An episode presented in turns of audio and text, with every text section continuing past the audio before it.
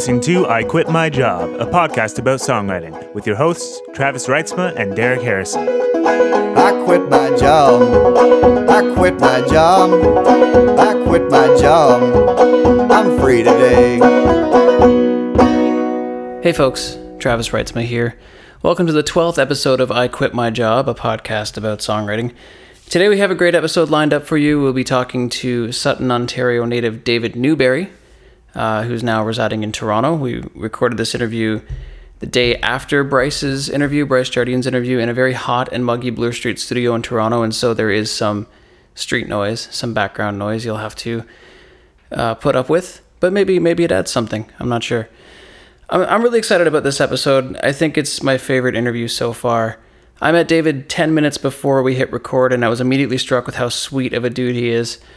Derek has known him for a few months, I believe. Uh, he met him uh, well out at one of, at a, at a show in Toronto, uh, and ever since then he's been telling me how great of a guy and how great of a songwriter he is. And after familiarizing myself with his catalog, and uh, which is three solid albums deep with numerous side projects, and after talking to him here, I completely agree. Uh, he's really great and a really nice guy. I feel like David and I, more than anyone else we'd had on so far, have a ton in common in terms of how we approach the craft and how to navigate the often crippling self doubt that often goes along with it. Uh, he has a kind of prof- he's had a, a, kind of profound effect on me actually uh, since that interview in terms of taking some of the pressure off myself that goes along with writing songs and just allowing what's ever in there to come out. Uh, he's also a, po- a, fairly political songwriter, which I definitely identify with. He's been called uh, a staple in the critical Canadiana subcategory of songwriters, and we'll we'll talk about that and his assessment of that rather vague label, among other things. David is just about to release his fourth full length album, which we'll get into in the podcast, and we also touch on his path from Sutton to Vancouver and back to Toronto, and the influences of various Canadian music scenes throughout that journey.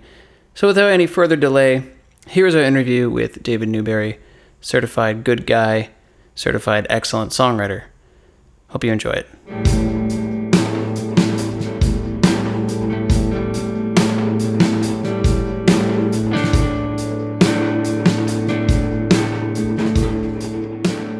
Both of us are pretty new to Toronto. You moved here how long ago?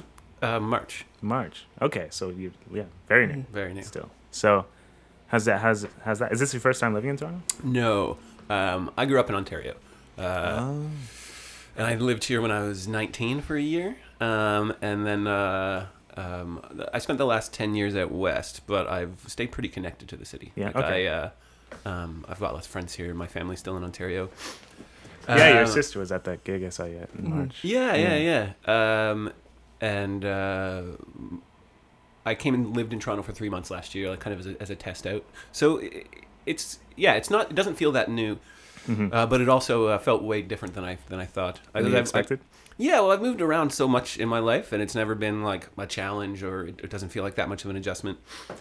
Uh, but I guess as you get older, that changes.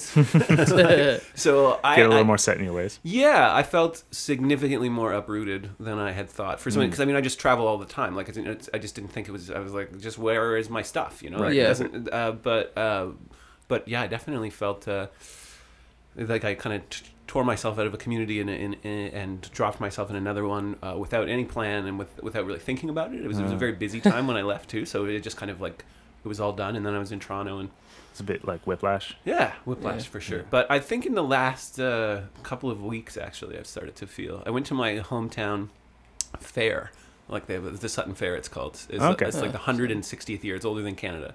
Um, and uh, being there, as twisted and, and, and, and sort of rough and tumble as that town is, uh, uh I was like, okay, I'm here. Yeah. Mm-hmm. And then you realize, like, that was what connected you back to Ontario yeah, a little bit. Yeah, yeah. Mm. I had to go back to where it all started. So where where is Sutton exactly? It's it's it's not that far. It's like an hour north without traffic. It's, it's okay. The, the 404 at now ends there. Okay, so okay. near Aurora and that sort of green belt. Yeah, it's yeah. A, it's the further north. Yeah. Yeah. yeah okay. Yeah. But before hmm. Lake Simcoe. It is on Lake Simcoe. On oh, Lake there Simcoe. you go. Okay. Okay. Cool. So it's a nice area. Yeah, I love that lake. Yeah, yeah, yeah, yeah. Excellent. So, is it what what? Why did you decide to come back to? Uh, or why did you decide to come to Toronto? I mean, I think that ultimately I was never supposed to go out west for 10 years. Um, I was supposed to go out and do a, a one year master's. Uh, Uh, and, uh, and then, you know, life just kind of kept cruising along out there. And so it's really, um, I was always planning on coming back. It just took nine years longer than I, than, than I thought. so I it was mean- always on the horizon, but it just put off, put off, put off. Yeah, Mhm. yeah, totally. Mhm. Um, and uh, I mean, my girlfriend's here, uh, my family's here. I, I, I do a lot of sort of musical work with all of my family as well. So, um, and uh, as I was mentioning before we started in, uh, doing the interview, I I'm I'm at a stage in life currently where I'm not really super excited by the notion of big long tours hmm and uh, it's really hard to do that from Vancouver, where like the next gig is Calgary. you know? Yeah. So Exactly. uh, here, Here in you can Toronto, do weekend stuff. yeah, I mean, you could play There's every town, every like you know, you could just you could play every weekend of the year. Yeah. Um, and in different uh, towns. in different Mhm. towns, and and actually live somewhere. Yeah, Um, yeah. and uh, and so the sort of um, uh, yeah, it, it just it's a lot easier to take that approach to music here. hmm Hmm. Do you find that because you lived in Vancouver, right? Mhm. So did you find that it was very isolated then? Like you said, the next gig is Calgary, but did you find that the scene itself was very isolated in that way? I mean, it's a small enough city that there's like an, a, a level of insularity, you know, like the, Mhm. like that. Uh, there's definitely things that are kind of Vancouver famous, and um, uh, and the city's also small enough that it can be a little bit more clicky than uh, Mm-hmm. than out here. Out here, it's just so big, uh, Yeah. and there's so many people around that it's just sort of impossible to in, put yourself into like a tiny little scene without other people finding out. But uh, Mhm.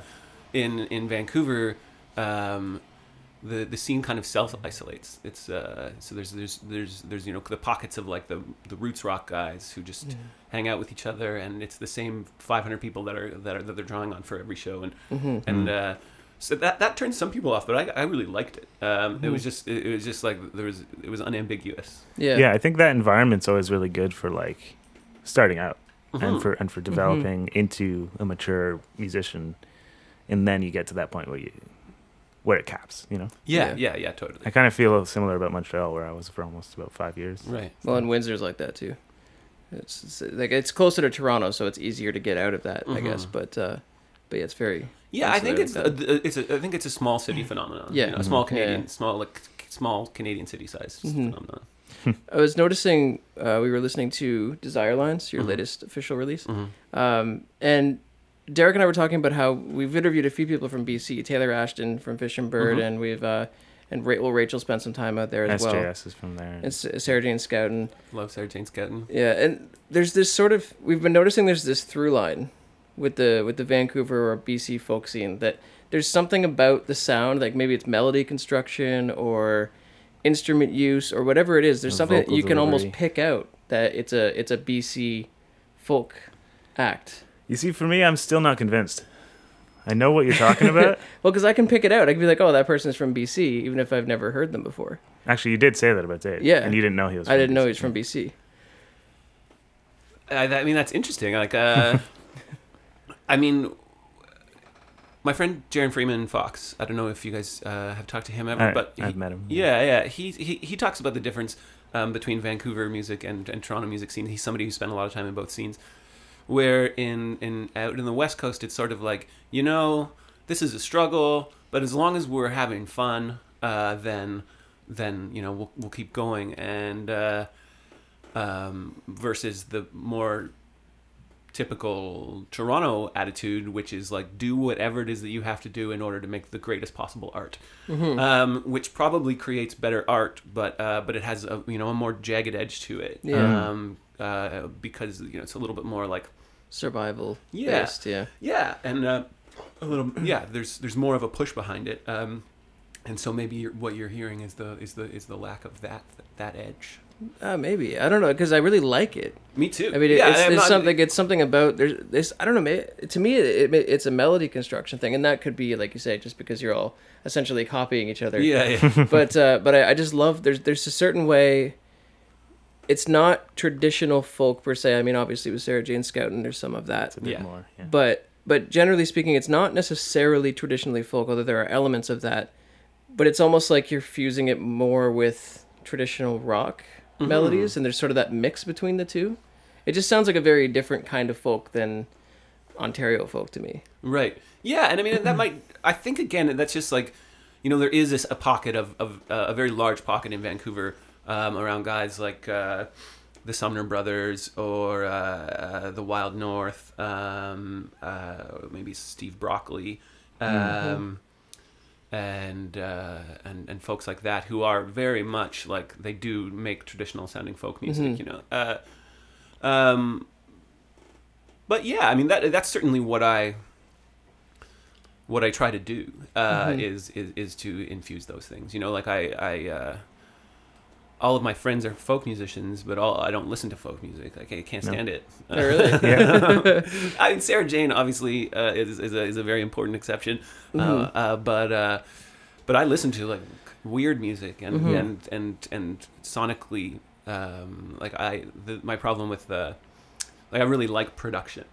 So um, so un unless a song is like the most perfectly crafted song ever, uh, then uh, then I then I I prefer that there is some sort of sonic element in there. You know. Uh, and um, and something strange about it. Uh, What really strikes me sonically, and that ties back to that Vancouver or West Coast sound for me, is that first More Love record. hmm It's got such a cool production to it, Yeah, and the spaciousness. Like I don't know. it's so spacious, and it's really like um, all of my lakes lay frozen over. I think is what that album. Was Yeah, called. that's the one. Uh, It was interesting. It's so sparse that I didn't notice how complex the compositions were until I Mm-hmm. saw them play it, and I was like, "Wow, this music is really it's kind of whacked out." Um, And uh, but it's they're like they just zone in on this this thing, uh, and they just get like it seems to me that they're just so close to the notes that they're playing, and. Mm-hmm. Um, uh, Emily Brown, is Emily Brown, who's in that band. Yeah. I don't know if you've ever seen her play, but she Oh, tons of times. Yeah, yeah. becomes so tiny when she plays, you know, and uh, it's actually like I, I, I'm envious of it. Like when when you watch Miss Emily Brown getting into her music, like when I'm more into something, I become like more bombastic and I tend to Yeah. yell louder. And you lie yeah, on, yeah. get on the floor in the Cameron house. Yeah. yeah, like so uh, when I get excited about something, I become bigger. though. And when Emily Brown is getting excited about her music, she gets smaller and it gets quieter. Mm-hmm. Uh, Yeah. And uh, and I really I really admire it. I have uh, you know just sort of like Yeah. I've, I remember doing one bar show with her in Calgary, and she didn't. I was playing by myself, and I think I was trying to be as loud as possible. And then she came up, and actually Steve Brockley was was her backing band. Oh, that tour. Yeah, that's the tour. we- yeah, we, we played with her her. tour, we yeah. played with her. Did, Oh, or, did yeah, we open for? her? At, at the FM? Yeah. Okay, yeah. Yeah, so I. I caught up with those guys in, in, in Calgary at the time, and uh, and yeah, I was just trying to be as loud as possible because we were in like a, a, a like a beer bar, and uh, and she just she just didn't. She was just like, no, I, I play, I write this kind of music. And, Yeah. Um, Well, the FM it was interesting because in the FM lounge in Windsor, our rest in peace. Uh, there was there was a bar above it called the Loop, which was a dance bar, and so you could hear people stomping on the floor and the bass, and she's down there playing little auto harp stuff, Yeah. you know, and it's like it was actually kind of At least she had frustrating the 'cause band at the time, but you She could tell, did. you could see it in her eyes. The, uh, she was annoyed by the yeah by the yeah, I mean that's the trade-off is that then you have to get annoyed by the noise. And, Yeah. and I also love making as much noise as possible. uh, it's it's my generally preferred state. well, I think Uh, it was on your Bandcamp page where you used the words um, like my increasingly loud or increasingly noisy. yeah. music. hmm Yeah, and that's a trajectory that I've certainly been on. I mean, my, my first record was very, you know, it, it was me and an acoustic guitar, and then we added a few other things. And Do you self-identify as folk? no, no. I mean, because everybody else seems to identify yeah, it that exclaim way. always. calls that. Or Uh, Canadiana, critical Canadiana was Critical the word. Yeah, what does that mean? um, well, I mean, it's like Americana, uh, but from Canada. And the, the, I mean, the critical part, I think, is just people Political. observing that I that, that I on, on occasion take a political Yeah. stance on Oh, okay, there you go. That's Uh, kind of what I figured they meant by that. yeah, yeah. I mean, I, you know, it's it's tough. Um, like that you could debate forever, sort of what folk music is, you know, and and um, And we do. On we this did podcast. this morning and this morning we were talking about how it kind of it can almost stand in for anything that has an acoustic guitar in Yeah, it we were somehow. having yeah, di- but that, that that that that acoustic guitar thing, that's what bugs me about it, right? Like, it's, Me and, too. and the way that I the way that I listen to music, it, it it's it's actually. I mean, I understand that there are there are conventions and things like that, but it's it's baffling to me that like the the way in which the sound gets transferred from the string into a speaker makes a genre. Has the a, genre. has a Yeah. genre like Yeah. that that like if you're playing an electric guitar it's not folk music like that, that that's, Mhm. that's that's that's ridiculous That's Mhm, it is, yeah. Yeah. Um, and I think Steve Rock is a good example of like Yeah. definitely folk, but like vast majority of the time he's playing a Tele. Yeah, yeah, Yeah. definitely. Um, and uh, um, so I don't, I, I don't know if myself. I, I, I like identifying as a, a as a folk musician in, in the sense that like I, whatever instrument I'm playing or whatever instruments are around me, my focus is always on is always on the song, uh, and I'm trying to sing about people. Um, both for myself, but also as a service to people, you know, to try to make observations about the human condition and to develop them into a story, and then to uh, uh, and then to to act as kind of a mirror or a journalist, you know, like reflecting Yeah. society back on society, and and and, and that I think is what folk music Yeah. originally sort of set it to lyrically do. driven uh, sort of stuff, and, and your music is very lyrically driven, Mhm. which which may be why you get lumped in there. Yeah, and I don't. I don't mind it. It's a, it's a, it's a very kind community, and and the Mm-hmm. community, it's, a, it's not so cutthroat of a community. But I mean, like this record that I'm putting out in September, it doesn't have an acoustic instrument on it. You know, Mm-hmm. there's no, there's no. I think maybe one song has like a, a, a just a strummed acoustic guitar, like in the very back corner of the left headphone. Mm-hmm. Um, and other than that, it's uh, it was made with with rock musicians. It was made with uh, a guy named Kenton Loewen playing the drums. He's Dan Mangan's drummer and plays Oh, in a lot of wild free Yeah. jazz bands. Um, and uh, my guitar player Matt Campbell is like he was he's been in like prog rock bands, you know. Mhm. So and, and that name's really familiar to me. Yeah, it's Yeah. Matt Campbell. It's Matt- probably a lot of Matt Campbell. No, I know, but like as a guitar player, I mean, Yeah, it does ring a bell. Yeah. Yeah, he's been in a bunch of bands out west. Um, What's interesting to me is the difference between that and also your second record, um, which is pretty electric based. Mhm. Um, and then the show, like I've I've never seen you play with the band actually. Right. Yeah. Uh, I mean, um, I I haven't sort of I've I've got a sort of a community of people that I've been playing with out here, but I haven't managed to kind of put together an outfit quite Mhm. yet. Um, yeah. Is that part of the? Is that in progress?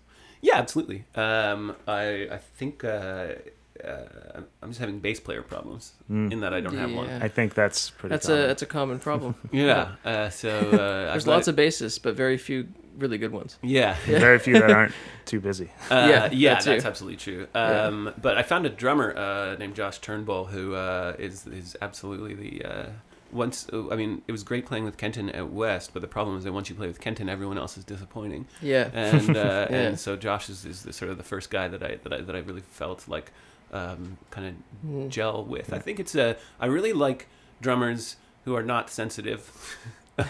Yeah, who me hit too. super hard but and so like who like went to jazz school and got really good at, at that but like listened to a lot of Dave Grohl play the drums you Yeah. know like that that kind Yeah. of that or, or yeah um John Bonham but uh like that's that's that's like I, I like it to be weird but I but I but I want that I want You that want to the be power. the loudest thing Yeah, You want the aggression in it. yeah, absolutely. Yeah, yeah. That because I because I'm I'm not super aggressive, uh, but either in my playing or in my in my composition. So I think it um, it helps kind of bring it up. hmm Yeah. So you recorded the record before you came to Toronto. Yeah, I made it in Vancouver with a guy uh, named Jesse Gander who's brilliant and banks like punk and hardcore records. Yeah? like, he, yeah, yeah. Japandroids is, is the big is his, his big seller, but he's been working. He's he's been making records since he was getting paid in candy. Not even lies. He made his the the first time he made a record on a four track. The band that that was much older than him uh, paid him in candy. So this was like because he was a child Yes, yes, Yeah. at the time, yes. and he just hasn't stopped. No, he, he never stops, and, and he's like it is, and he's uh, uh, Rain City is the name of his place now, um, and they just moved into uh, to a beautiful studio in Vancouver. That unfortunately I, I was in their old place, but um, uh, yeah, this is he's a fantastic guy. He's absolutely brilliant. He's never stopped making records That's ever. impressive. He's- Mhm. Yeah, yeah, yeah. Wow, that's really cool. So how did he? uh No, you go ahead, Travis. Uh, I was I was gonna well if yours is still about the the Vancouver I stuff and the nothing. records okay because I was gonna go kind of back I was reading on uh, on your bio on the website that you kind of got into music in a weird backward way Yep. uh you want to I talk bet about you're that sick of telling this. Story. yeah you probably are It's like yeah, it's a- yeah, but it's an I in- know, I know what pays the bills. it's an Uh, interesting story though Yeah, so I had uh, when I finished high school, um, I came and lived in Toronto for a year. Worked in like uh, Bay Street uh, law firm, sending faxes, um, which was terrible. Um, and uh, eventually, basically, I, I moved back in with my parents, and my dad's a carpenter. and I was like, okay, I'll, I'm going to learn this trade from my father, and then maybe this is what I'll do with my life. And uh, and then in uh, 2001, I. I- It turned out I wasn't very good at it. Uh, I made a critical error, uh, and and uh, cut my hand very very badly uh, on a table saw uh, because I I fucked up. Uh, but um, yeah, it was it was wild. You got I got to see the whole inside of my hand. Um, but uh, yeah, For the listeners at home, I'm Yeah, I'm very cringing. violently. I'm right it was it was it was wild because the hand is a very difficult area to control pain in. Oh. So they just pumped me full of painkillers, and I was just so stoned. And it was also at a. I mean, it's it's it's, you know, the the hospital was full that day, and they didn't really have time to deal with me right away. So I was on Yeah. a gurney, like in the hallway, so high that I could just like look inside my hand without really freaking Without out. it freaking out. Yeah, I was so so. I mean, I have very vivid pictures that scare the hell out of me now. Yeah. But like at the time, I was like, You're that like, cool. that's what they, like. It looked like bad movie makeup, right? Like it was. It looked like B movie, uh, horror film kind of Huh. Real injuries look so fake. Uh, and anyways, um, I started doing physiotherapy after that, and and uh, my my physiotherapist uh, was like, "Do you have a guitar or anything?" Like she just like, you know, here maybe you should drum on the steering wheel with your thumb, and just get going through these like little Mm-hmm. little exercises that I could go through, and and and uh, I was like, "Yeah, I have a guitar. I'm a teenager in Ontario," um, and uh, so I, she was like, "Play it all the time."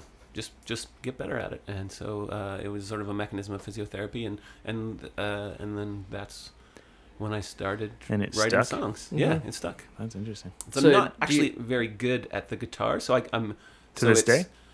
Yeah, in the sense of like technically, I'm I'm quite bad at it. Uh, and this like if I try to play cover songs, they usually sound pretty crappy. Yeah, Yeah. I'm the Uh, same way. and uh, and so I had to write my own songs. Yeah. That's so do you, do you think you would have eventually done it anyway? Or do you think the carpenter thing would have stuck or something else would have stuck and you just never would have done music on a serious level? I don't know. Uh, I mean, I'd been a a bass player in some punk bands. Mhm. Um, That's how I started too. Yeah. The Ontario. Uh, It's the way in, apparently. yeah, absolutely. yeah, it's it's um uh. Uh, yeah, it's, it's it's impossible to know. I don't think so, really. I mean, that's Mhm. like That wasn't your plan, in other words. no, it was not not at all my plan. I liked the idea of it, and I had, uh, you know, my my actually my first actual recording is called "Songs About Cutting Your Hand on a Table Saw." Uh, That's amazing. And, uh, yeah, yeah. There's no more copies of that, um, and uh, no reprint. no, it will not be reissued. I, I listened to it once, like a year ago, and I was like, that was not as cringeworthy as I thought it was going to be. Yeah. There's a couple of moments in there that uh, that that I was like, and I like I'm playing the drums too, and I don't, I still don't do that. Like I don't. That's, um, uh, yeah. So So then, you, when you decided to move to Vancouver, what did you study?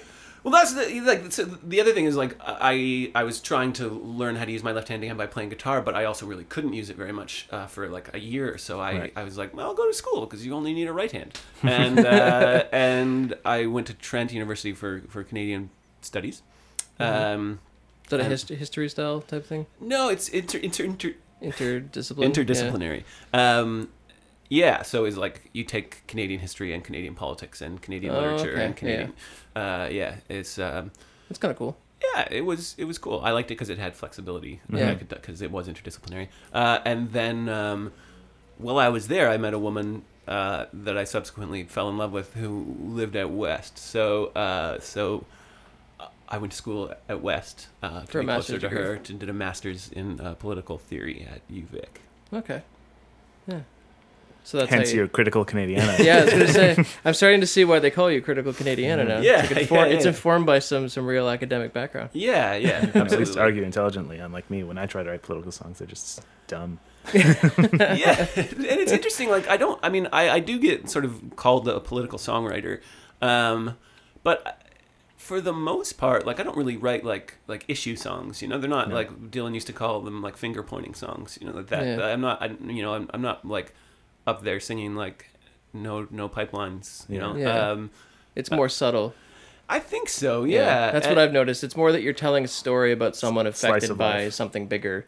You know, Yeah. it's like implicitly critical of that bigger thing, but through a personal story, kind of. Yeah, yeah, totally. Um, Yeah. What like the thing that I try to do is I like I don't I try not to sort of beat people over the head with the story, Mm-hmm. um, both because I I don't think I'd be good at it, um, and it's not not a particularly interesting thing for me uh, when, Mm-hmm. when, when when that happens, um, and I also like people to be able to find their own way into the story. So what I what I what I try to do, and um, this is something I think that basically like I probably learned this from you know like the tragically hip even, but the like instead of telling a story, you describe what's taking place around the center of the story, sort of what uh, you know what the what what the person in the story might be seeing, Right. uh, and uh, and and so the, the the the politics are in there. Uh, but again, like I like I was saying, I I, I try to act like a mirror. You know, I'm only my songs are only political because the world is political. Mm. Yeah. If the world was completely free of politics. Um, So would your songs be? then, Yeah. uh, then I would I would have nothing. Uh, yeah, they would be something different. Yeah. Yeah. I like that approach. So how do you approach uh, finding a subject when you write? I don't. Yeah. Um, it's it's very rare that I set out to uh, to write a song about a topic, uh, and it almost always fails when I do. Uh, so I I kind of um, just hold the guitar and uh, uh, and then hope. It's guitar and it's hope. really, the recipe really for songwriting. inefficient songwriting method. I'm so slow at writing songs. Um, yeah, I um, I uh, I kind of usually try to find like a line or two, and then from there, you know, maybe decide uh, what the what what the song's about. Right. Um, so there's yeah yeah. So you're in Vancouver Mhm. doing a master's. How do you fall into the music crowd there? It was it was through uh, the kind of folks that you're sort of talking about. Um, I was living in Victoria, uh, and uh, I was living with a woman named Terry Upton, who uh, at the time was the bass player in a band called The Gruff, and one of the two singers in The Gruff was a woman named Jenny Ritter, hmm uh, she's who I uh, became very good friends with, and then and then um, she is very good friends with Fish and Bird, um, and uh, and that was kind of my my my into that little world. Um, I think. I mean, you know, the, I feel um, we, we would have found each other eventually anyway, but uh, but yeah, that was that's how that happened. And then I, I moved over to Vancouver and I just started playing a lot, Mhm. um, as much as I could, uh, and uh, way overplaying. And then and then you know you just kind of eventually your name's on enough posters, people people are going to be like, who is this guy? Yeah. I was really Mhm. lucky when I first got there. I went and uh, I played a show, and uh, there's a, a musician there that I that I'd only kind of known. I, he stayed with me in Peterborough once he was passing through. His name's Rodney DeCroo, um, and he's a brilliant songwriter. And uh, he uh, he was very kind. Like he he sort of noticed me and said I like the songs, and started coming to the gigs. and Started telling his friends. Uh, he hooked me up with his producer, who made both my first record and Desire Lines. John, and John Wood. John Wood, Yeah. yeah, and uh, and with the label that I put all those records out on, uh, Northern Electric, uh, and so that that was a good that was a good little boost. And then you just kind of keep chipping away. I think a, a a lot of the main connections that I got ended up coming from this weird little festival. Uh, that takes place on August long weekend in a tiny little town called Wells, and the festival is called Oh, yeah. Arts Wells. That's what I was saying. Um, and I lived up there for a while. Uh, so I, this is the first year I went to Arts Wells uh, for ten years in a row. This is the first one you missed? This is the first one I missed ever Oh. in the history of the festival. I, mm, I wasn't around for the first one, uh, which was like one stage in a corner of a field, um, and uh, and got to watch it grow for ten years. And and uh, last year they they gave me sort of like Saturday night main stage. I think as a uh, uh, a polite retirement gift. yeah, they're like, yeah, okay. Yeah. Well, they need Move to switch on. it up, right? Like, so they, I mean, their festival needs. They don't to, want to the same dynamic. people every year. Yeah, Yeah, yeah, exactly. totally. But it's so fun that every artist wants to go every Mhm. year, you know. So they're Mhm. just sort of like, you know, I remember when they first when when they first started, like, it was a huge year when they got Geoff Berner, who's an accordion player, and they're like, "Oh, we got Geoff Berner. This is amazing. He's like the biggest act the festival's ever had," and now they can't get Geoff Berner not to come. like he just he's just there coming anyway. back. Yeah, Like, Yeah. show up anyway. no matter what. Yeah. Yeah. Play in the workshop tent. Yeah, and so, yeah, that's that, that that's like for for probably the first five years of my music career, every single opportunity that I had or uh, element for growth or connection that I made could be traced back to Wells in Yeah. some way or another. Yeah, and it probably still. Probably still. Yeah, it's definitely got a lot of uh, word of mouth Yeah.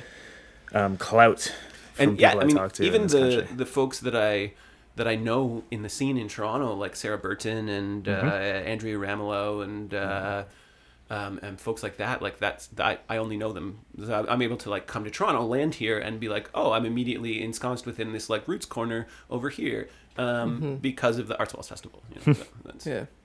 it's Yeah, a I long mean- way from here. Well, yeah, and I've heard of it too. I think it's it's one of those festivals that just Yeah. sort of grows. Yeah. And uh, and then Adam Iredale Gray, he's got his uh, he's he started a festival, hasn't he? Yeah, he's got. Have a, you been to that one? On the main on main Yeah, Island. this is again the first year that I missed it. Yeah. Okay, uh, how, Campbell how's Bay that? Music Festival. Um, it is where uh, Rachel and James met. Really? Oh my god, that's cool. Um, it's an amazing festival. It's great because it's on Mayne Island, and, and so you Mhm. got to take a little ferry to get there. how long have they been doing it? Five or six years. Okay, so it's not as Um, new as I thought it was. No, no. Uh, it- but again, the first two years, like the first year, it was very little. I think that you know the bathroom facilities were like a tarp wrapped around a hole in the ground, um, and uh, now they have a, a permanent stage and uh, uh, in the field, um, and uh, he has just. I, I, I made my my second record. Uh, no one will remember you there when it was just a house, but um, he's done a ton of renovations over the last year and turned it into a proper studio Yeah. uh, and it's just a gorgeous place to be.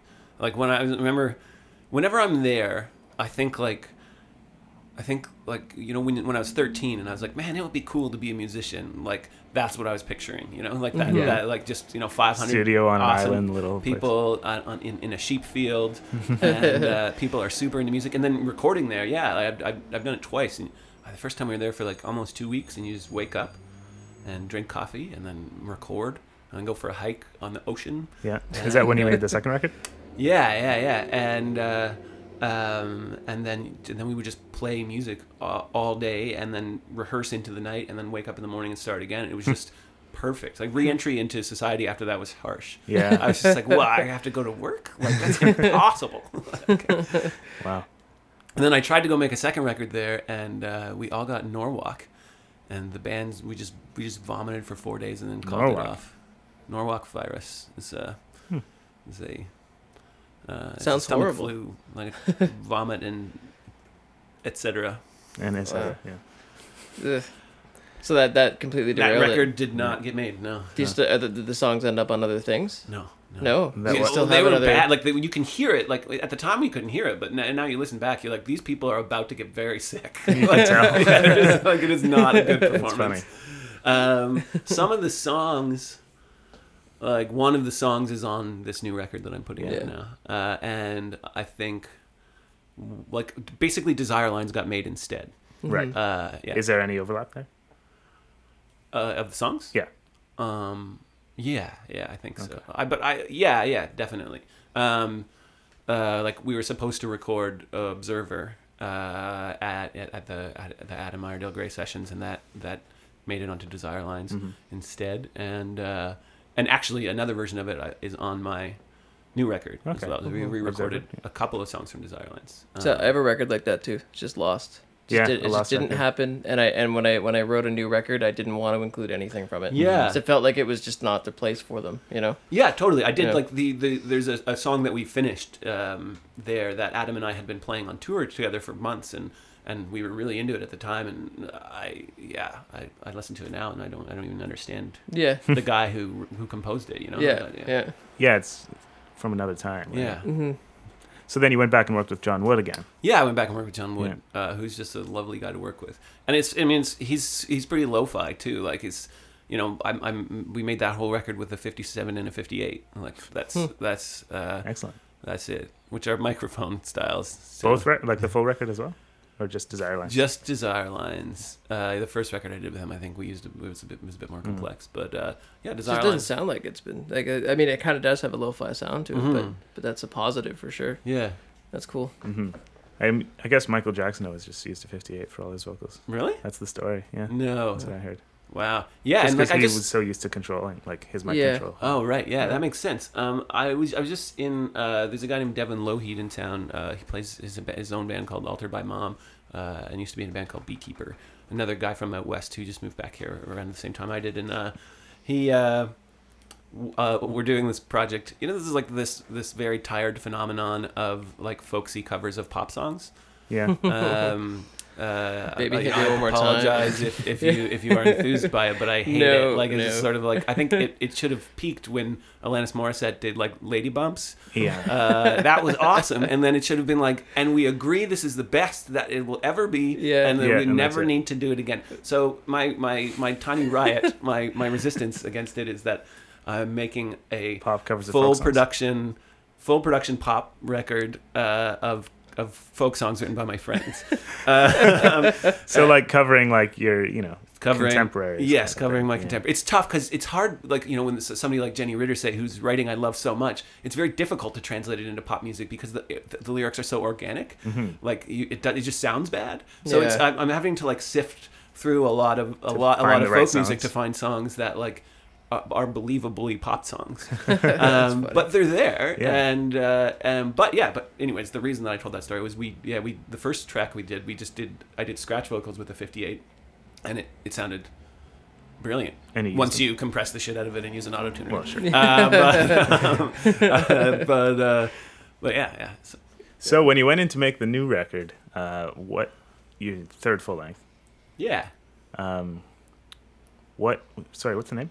Uh, replacement things. Replacement things. That's it.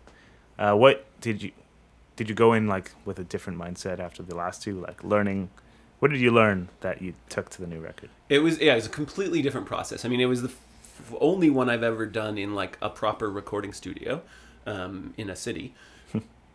um, it was also the only one where I had a band that had rehearsed. Like, so we we had That had rehearsed. yeah with all the uh, like with um, with no one will remember you. Like, I didn't even meet. I met the drummer at the airport. Uh, uh, and when I picked him up, um, and we we would rehearse at night and record in the day, and then rehearse at night and record in the day. With this one, uh, this band had been set for like a year, um, and we had been gigging a lot, uh, and so we were able to just kind of go in and make it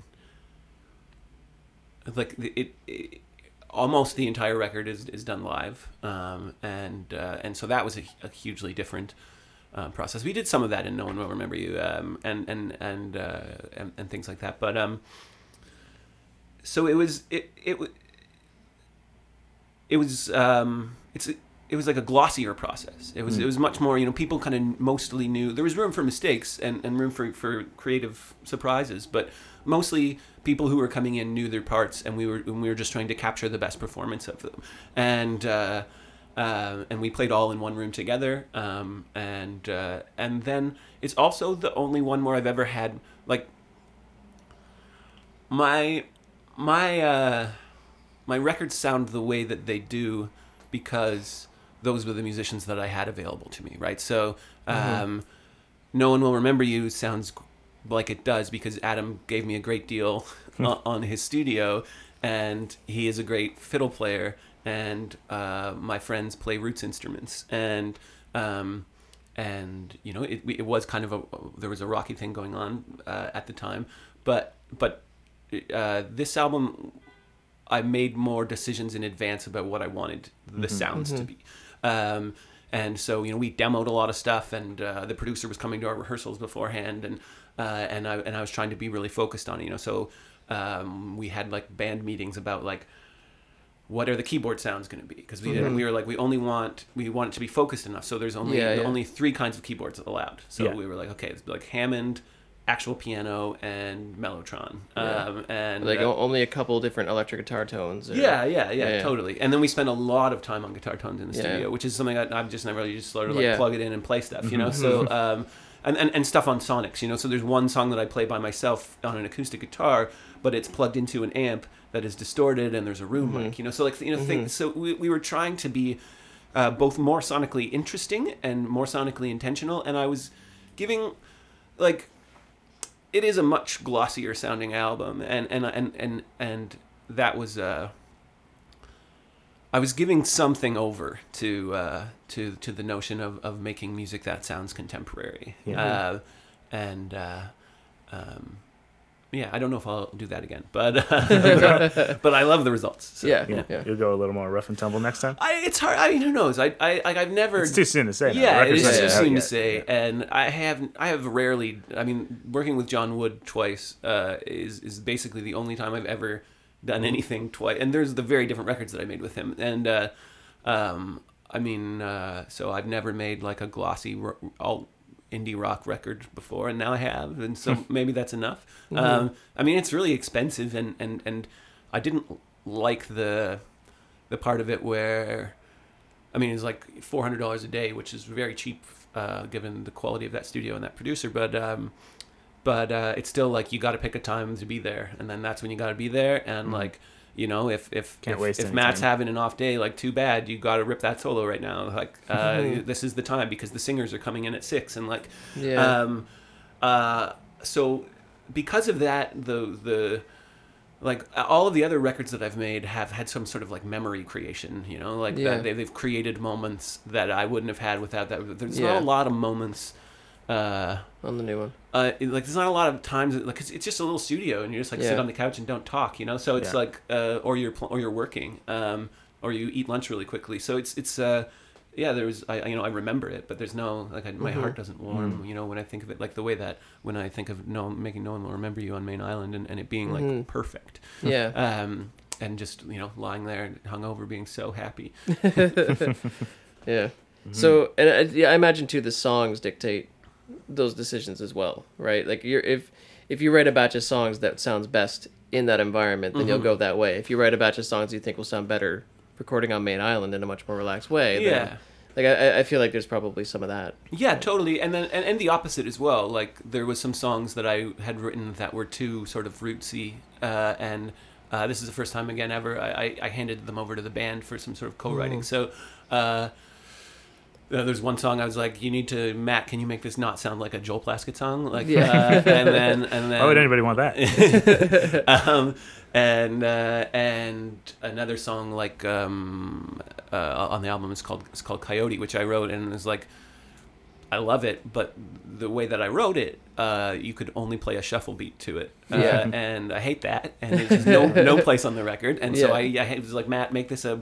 Uh, uh, like a Sam Roberts covering "War on Drugs" song, and he was Yeah. like, "Okay, hell yeah!" And so, um, and uh, and uh, and so there there was there there was some some there's both like selecting the right songs uh, and uh, but there's also like some pushing Yeah. forcing uh, like a round song into a square hole uh, Mhm. a couple of times and, and I, I think it really worked I mean you, you'll, you'll be able to hear it because there's a song um, on Desire Lines called Shiny Pretty uh, which we rewrote as like a Neil Young rock song Okay. which is now called Shiny Pretty So Things now we'll and be able the- to compare yeah yeah, Yeah. totally side by side. That's pretty cool. Hmm.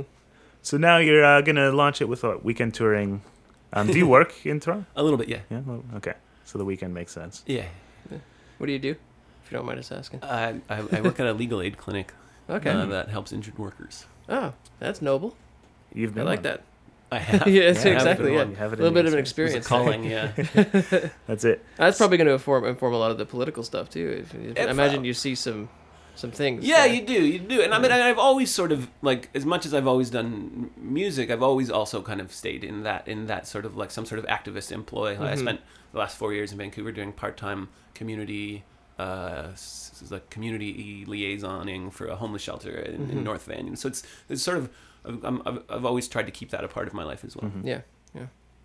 And then that's the plan until like what festival season or something. You're just gonna Yeah. do these. Uh, Yeah, well, I'm going out west for a week uh, Okay. in September. Um, so far, Vancouver, Victoria, Edmonton, uh, but probably a few other things, and um, uh, and uh, and then yeah, I'll kind of weekend warrior around here for the winter. Um, I, I also like just want to learn to live in the city, mhm. and I'm also like Be a little planted. ol- uh, older and like eight hours a day in the car is not exciting for me anymore uh, for for It periods of longer than five fast. days. Yeah. You know, so it's Yeah. hmm So do you want to play us a tune? sure. Unless there's anything we should cover. I don't think so. Do you want you don't want to talk about your your kidult songs? Oh, my adult songs. As you can see, I studied the bio very carefully. um, Yeah, yeah, absolutely. I usually keep these things separate. Uh, but uh, one of the great things, like this is, I, I'm leaving here and then going to my guitar lesson so I can get better. Um, and then I'm going to Hamilton for the weekend where my brother and my sister and I have Airbnb'd a house. And we're just going to crank out children's music all, all weekend long, uh, which we do under the name Scratch Garden. Oh, okay. Uh, so you can you can probably scratchgarden.com or something. So that the the idea is that like all of the kids' music on the internet is shitty, Yeah. and it's really not only shitty but it has bad animations and and it's annoying as hell. So uh, we try to make kids songs that are not annoying for. So you know, I'll, like we'll be like. Let's do a song, but make it a Beach Boys song, Yeah. or like, or like, uh, You're doing kind of like a Woody Guthrie does kids songs sort of thing, where you're trying to make them cool in a way. Yeah, yeah, Yeah. totally. Yeah, yeah, Yeah. absolutely. But they, I mean, they sound, you know, so like, you know, it, it, it's growing quite a bit. Actually, it's the most popular thing I've ever done. Uh, and uh, and we, we we never perform live, and I never will. But uh, um, but uh, you know, like we get uh, letters from from fan like parent fans. Uh, who are like, man, you know, I love this. Like, this is like, you know, I just, I, what I listen to is like Ryan Adams and Wilco, and Mm-hmm. uh, and then my kids came along, and I had to listen to shitty music, and now I can listen to like Ryan Adams and Wilco again. It's just Yeah, about numbers. 'em, yeah. Uh, so um, yeah, yeah, That's really cool. yeah. Yeah, that's fulfilling to you on a, on a different level, I suppose.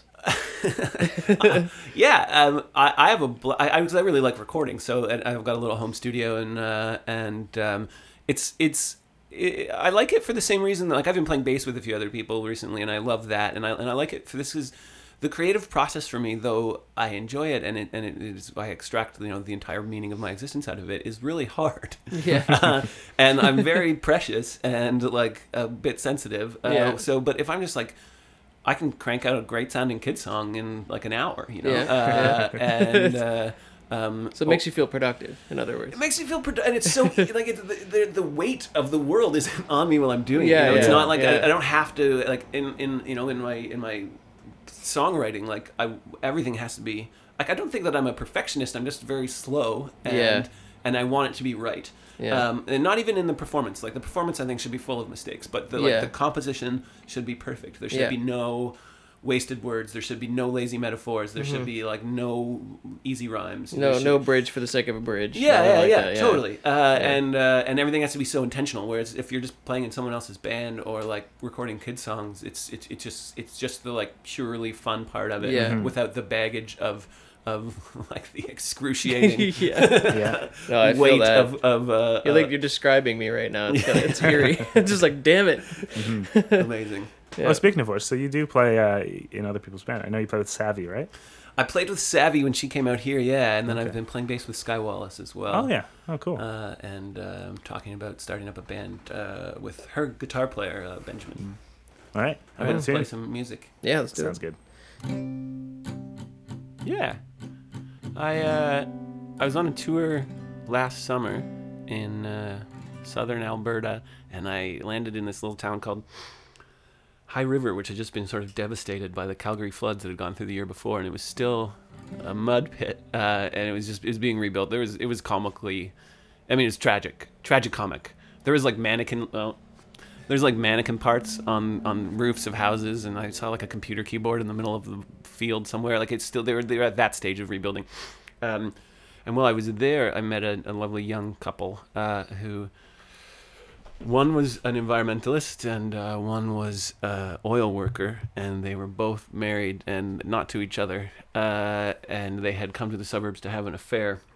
And in my head, that's that's you know like High River is a suburb of Calgary, and Calgary's where you know all of the oil sands head offices are, and then this flood rolls through that is almost surely worsened by the changing of the climate, and and and, and then then meeting this couple, I sort of I started to think a lot about the consequences of consequenceless living, um, and. Uh, that's that's where this song comes from. It's called "Replacement Things," as is my new record. So uh, it goes like this.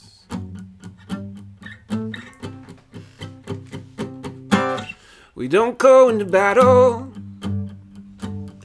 just to give up on the fight. But from the lay of the water line, it looks like something ain't right. Well, you're gonna need a diamond if you want a diamond ring. We're just searching for replacements to replace replacement things. They boarded up the windows where the river got too mean. Built the gates to keep the from the trenches on Main Street. You find safety in the suburbs where you take your pretty feet and where you sealed your own fate with your lips upon my cheek.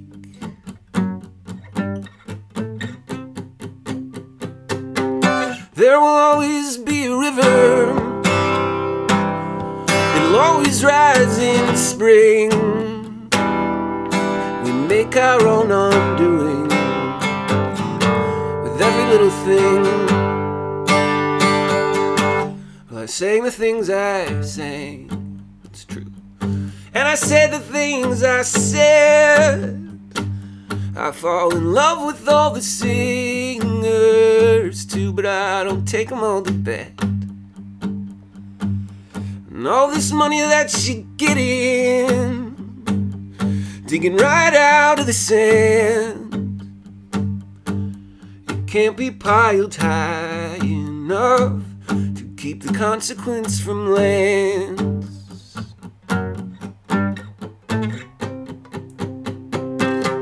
There will always be a river. It'll always rise in the spring. Make our own undoing with every little thing.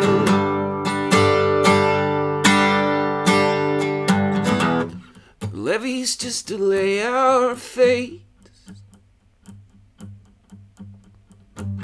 We moved the earth until the weather changed. Footprints we left on the banks that day. Water rose up and just washed away. Well, there will always be a river. It'll always rise in spring. We make our own undoing with every little thing.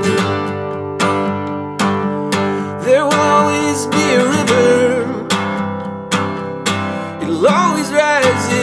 Spring. We're just searching for replacements to replace replacement things. Yeah, we're just searching for replacements to replace replacement things. That was our interview with David Newberry. I recommend you all go to davidnewberrymusic.com to hear more of his music and catch a live show. You can listen to all 12 episodes so far by visiting iqmjpod.com or by subscribing to I Quit My Job on iTunes. and that way, you can get them downloaded directly to your phone. You can also keep in touch with new episodes by following us on Facebook and Twitter by searching IQMJPod. Thanks for listening, and we'll see you in two weeks quit my job. I quit my job. I quit my job. I'm free today.